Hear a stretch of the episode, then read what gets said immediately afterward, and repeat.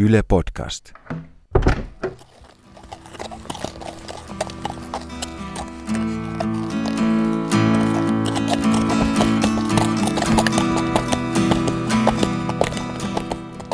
mitä on Suomen muutos, mitä on niin kuin itsenäisyyden Suomen muutos, on yksi sellainen hahmo, jota on hirveän vaikea niin ohittaa, kun mietitään, että miten Suomi on muuttunut. Se on symbolinen hahmo, kirjallinenkin hahmo, eli Suomen hevonen.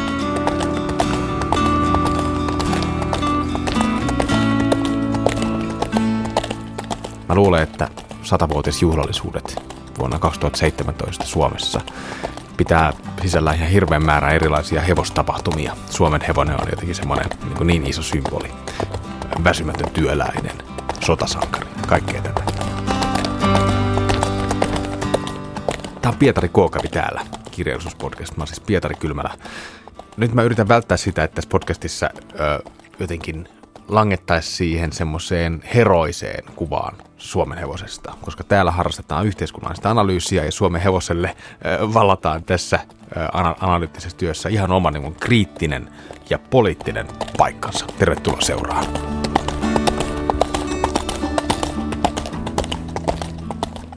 Mä oon niin aikuisiällä vasta tullut hevosihmiseksi. Mä aloin ratsastaa vasta tuossa muutama vuosi sitten kolmekymppisenä ja se, mitä mä oon tehnyt hevosten kanssa, niin se on itse asiassa toteuttanut sitä niin kuin työelämän muutosta aika hyvin, missä Suomen hevonen ja, ja suomalaiset hevoset yle, ylipäätänsä on ollut viimeisen sadan vuoden aikana. Eli tällä mä tarkoitan sitä, että, että hevosten rooli suomalaisessa yhteiskunnassa on seurannut työelämän ja teknologian muutoksia.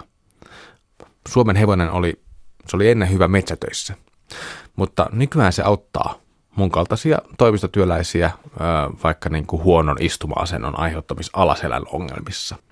Eli hevosesta on tullut asiakaspalvelija, ja tämä on se viimeinen muutos niin kuin hevosen yhteiskunnallisessa roolissa. Jos lukee nuorten heppakirjoja, niin siellä se muutos näkyy oikeastaan tosi hyvin. Että heppakirjoissa hevonen on niin kuin tyypillisesti nuoren naisen lemmikki ja kumppani. Ja tämän kumppanin kautta ja kanssa – myös lukijan on niin kuin turvallista käsitellä omaa elämäänsä, omaa elämänsä kysymyksiä. Heppakirjoissa tämä hevonen on ikään kuin tämmöinen niin kuin teinityttöjen unelma, mutta vakava unelma, koska sen kautta voidaan tosiaan niin kuin kasvaa ihmiseksi. Ja tämä on tietysti niin kuin tosi kaukana, ollaan tultu tosi kauas siitä niin kuin perinteisestä, hyvin miehisestä kumppanuudesta, joka, joka Suomen hevoseen on liitetty.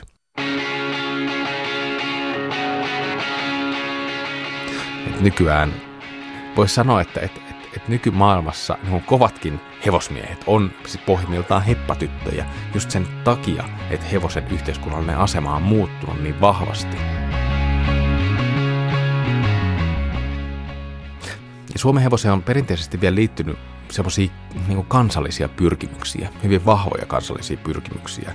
Jos lukee vaikka Suomen hevosen jalostusohjetta, niin se on ihan tämmöistä niin kuin nationalistista paatosta. Siinä sanotaan, että, että Suomen hevonen on luonteeltaan yhteistyöhaluinen, pyrkivä ja nöyrä.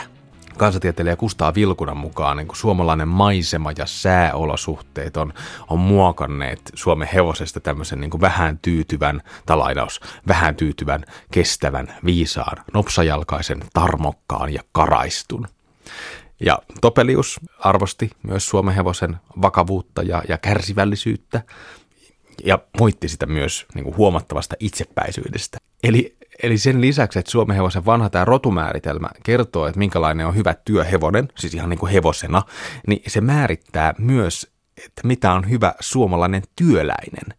Suomalainen työ, työläinen on itse asiassa Suomen hevosen kaltainen puurtaja. Ja sen pystyy lukemaan siitä, siitä jalostusohjeesta ihan suoraan. Suomalainen työläinen ja Suomen hevonen on, on ikään kuin kulkeneet niin kuin tässä työmoraalin määrittelyhistoriassa käsi kädessä. Ja se viimeinen vaihe on tosiaan tämä asiakaspalvelija. Suomen hevonen on auttanut suomalaisia ihmisiä raivaamaan pellot. Kaikki muistaa vaikka täällä Pohjan tähden alla romaanin Poku hevosen. Se on ottanut osaa sotiin, se on rakentanut Suomea uudelleen sotien jälkeen. Mutta samalla kun Suomen hevonen on ikään kuin tarjonnut tätä niin kuin puhdasta lihasvoimaa ja omaa työtään, niin se on toiminut myös semmoisena peilinä tälle työorientoituneelle kansalliselle itseymmärrykselle. Ja sitä on myös ihan niin kuin geneettinen asia. Niin se hevonen on, on tosi herkkä eläin. Se on tämmöinen niin kuin, sillä on paljon peilisoluja, joten se on myös taitava niin kuin ihan geneettisestä, geneettiseltä olemukseltaan taitava, kun se tarjotessaan niin kuin välineitä tämmöiselle kansalliselle itsetutkiskelulle.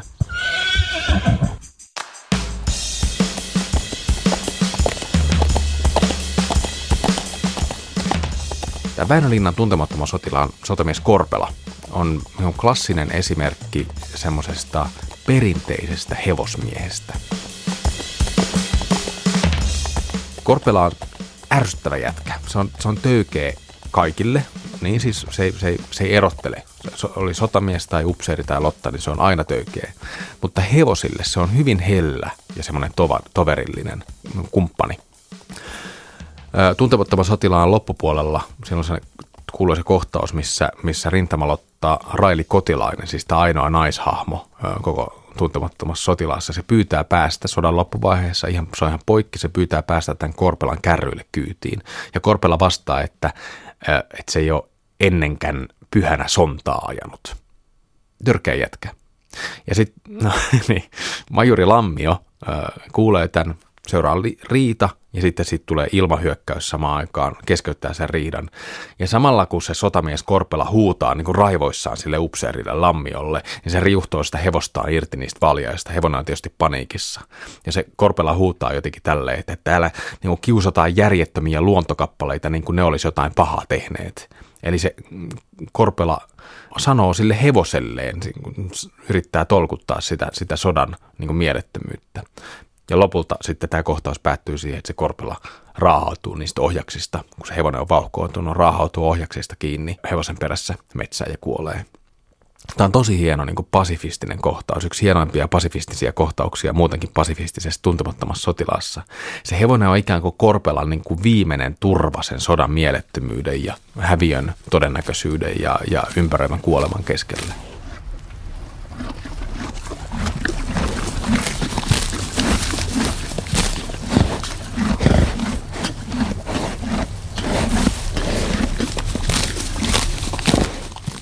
Eli vielä silloin niin sotien aikaa, 40-luvulla ja niiden jälkeenkin jonkin aikaa se hevonen oli usein niin kuin perheenjäsentä muistuttava kotieläin. Ja tämä itse asiassa käy hyvin ilmi SKS, eli suomalaisen kirjallisuuden seuran hevosaiheisesta perinnekeruusta, missä monissa kertomuksissa niihin lapsuuden hevosiin viitataan aina nimellä. Ja sitten näissä vielä yksityiskohtana noista sotamuisteloista – yksi koskettavimpia tapoja niin kuvata sodan kauhua on, on kertoa siitä, kuinka hevonenkin itkee samaan, samaan aikaan kuin ihmiset itkee. Hevonen itkee niin kuin kauhusta.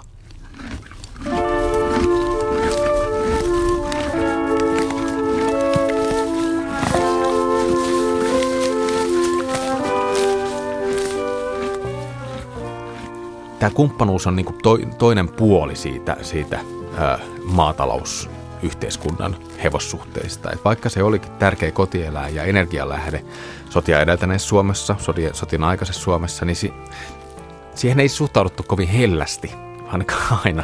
Et, et jotenkin tämä ihmisen ja hevosen tasavertainen ja arvostava keskinäinen, keskinäisen arvostuksen liitto on se, on, se on hyvin vahvasti myös myytti. Tästä todistaa esimerkiksi Pentti Haanpään yksi novelli nimeltään Reppuselkäinen mies ja laiha hevonen. Se story menee sillä tavalla, että, että mies näkee pellon laidassa nälkiintyneen hevosen, joka on siis talven aikana ajettu metsätöissä luuskaksi. Sitä, silloin sitä on rääkätty työllä, annettu liian, liian vähän ruokaa ja liikaa duunia. Se hevonen seisoo siellä räntäsateessa ja kurassa niin liian lyhyessä liiassa. Tämä mies kysyy sen hevosen omistajalta, että voisiko sen he, sitä hevosta syöttää vähän enemmän ja voisiko sen liekaa edes vähän pidentää. Ja tämä isäntä vastaa, että sekä hevonen että se köysi on hänen ja minä elän niiden kanssa mihin malliin haluan. No tämä mies, joka sattuu paikalle, se, se tarjoutuu ostamaan sen hevosen. Isäntä suostuu, se myy sen siinä, siinä heti. Ja heti kun se on saanut sen laihan hevosen haltuunsa, niin se matkamies ottaa repustaan pistooli ja ampuu sen hevosen. Jatkoi vähän liekaköyttä. Tämä mies sanoo ja jatkaa matkaansa. Ja sitten seuraavana aamuna se vielä harmittelee, että, että että se ei ole niin kuin oppinut lämpenemättä näkemään tienoheisia asioita, että näitä huonokuntoisia ö, hevosia on Suomessa ö, arvaamaton määrä. Ja yhden eläimen kohtalon niin kuin valitsijaksi, hallitsijaksi ryhtyminen, se ei mitenkään niin kuin ratkaise tätä ongelmaa.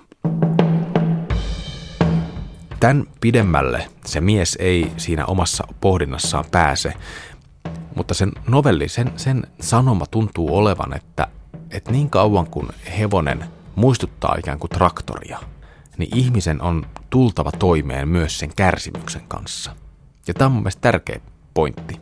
Että jotenkin tämän ihmisen ja hevosen yhteinen kärsimys tuntuu korostuvan niin kuin agraariyhteiskunnan hevoskuvauksissa, oli sitten kyse sodasta tai työstä. Ja tämä tuntuu olevan nykyhevoskulttuurista vähän niin kuin kadonnut. Eli me ei enää jaeta sitä kärsimystä eläimen kanssa, vaan me ainoastaan hallitaan sitä eläintä. Ihan pieni kirjavinkki. Tämä sama teema toistuu myös myöhemmissä hevoskuvauksissa. Esimerkiksi Jouko Turkan Häpeä-romaanin alkulauseissa. Se oli vuodelta 1994.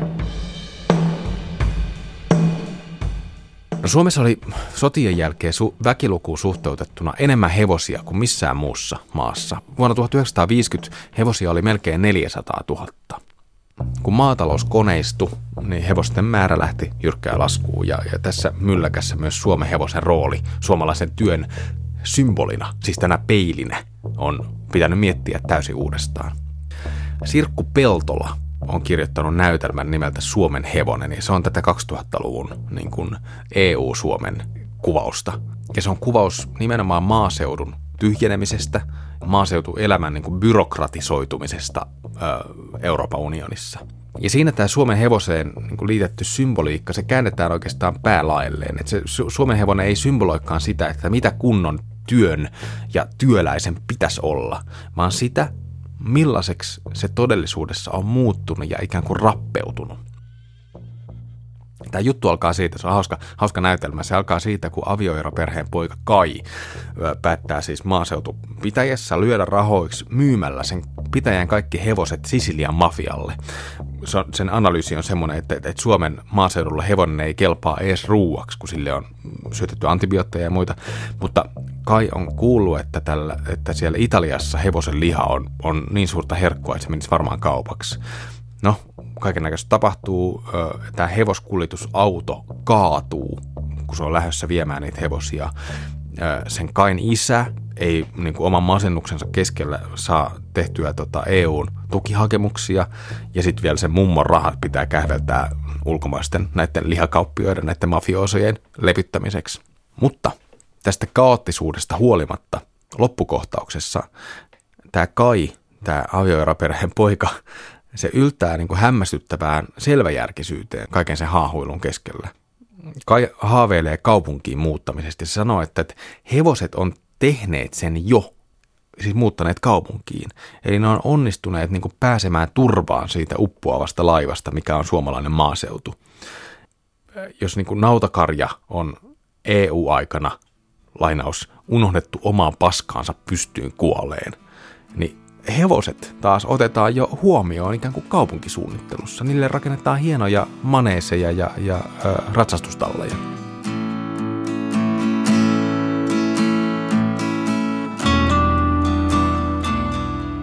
Että Kai on tässä kohtaa hyvin oikeassa, että suurin osa hevosista ja myös Suomen hevosista asuu tätä nykyään kaupungissa. Ne on kaupunkilaisten käytössä ja ne tekee ikään kuin kaupunkilaisia asioita – työskentelee vapaa-ajan harrastusten parissa vaikka. Eli tästä nöyrästä ja alistuneesta suomehevosesta on tullut jotain ihan muuta. Se on keksinyt itsensä uudelleen. Se on keksinyt itselleen palveluammatteja muun muassa. Se voi olla vaikka psykoterapeutti. Siis hevosterapiahan on, on, on nykyään tosi suosittua ja, ja tehokasta tietylle potilasryhmälle. Se voi olla vaikka ratsastuksen opettaja. Se voi auttaa mun kaltaisia, niin kuin sanottu, mun kaltaisia toimistotyöläisiä ö, alaselän kivuissa. Mutta Sirkku Peltolan Suomen hevosessa siinä on totta kai myös sen niin traagisempi pohjavire. Se itse Suomen hevonen on itse asiassa siinä lavalla läsnä. Ainoastaan semmoisessa kohtauksessa, kun tämä rekka on kaatunut ja sieltä on pelastettu ne kaikki lihakimpaleet – ja niistä on tehty pakastelihapullia.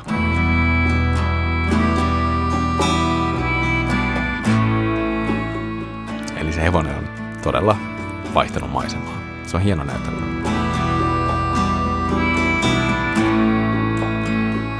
Nyt tästä päästään ehkä johonkin semmoiseen kuvioon, että, että muutos on ollut niin iso, että ihmisen ja hevosen yhteinen kärsimys on päättynyt.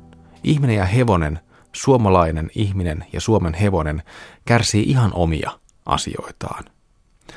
Ja nyt kun siitä Suomen hevosesta on tullut metsorin tai sotilan sijaan vaikka nyt joku psykodraamaohjaaja näiden ratsastustallien tosi monimutkaisissa sosiaalisissa verkostoissa, niin voisi luulla, että, että ihminen ja Suomen hevonen olisi jotenkin tasa-arvoisempia kuin aiemmin.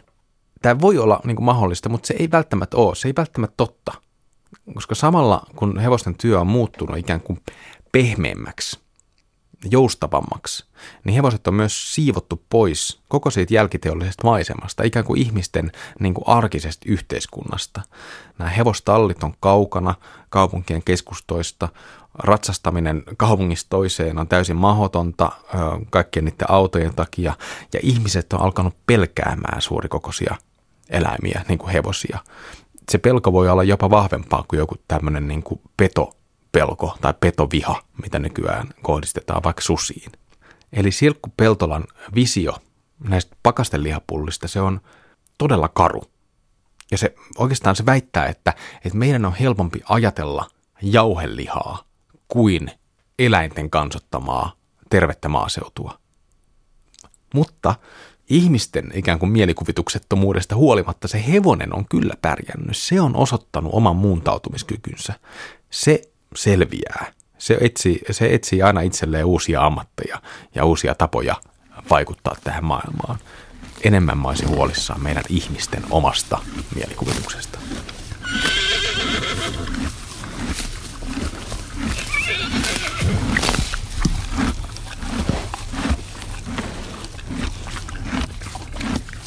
Tämä oli Pietari Kookapi täällä kirjallisuuspodcast. Mä oon Pietari Kylmälä, tuottaja oli Sari Siekkinen – Lisää podcasteja voi kuunnella muun muassa osoitteesta yle.fi kautta kirjojen suomi.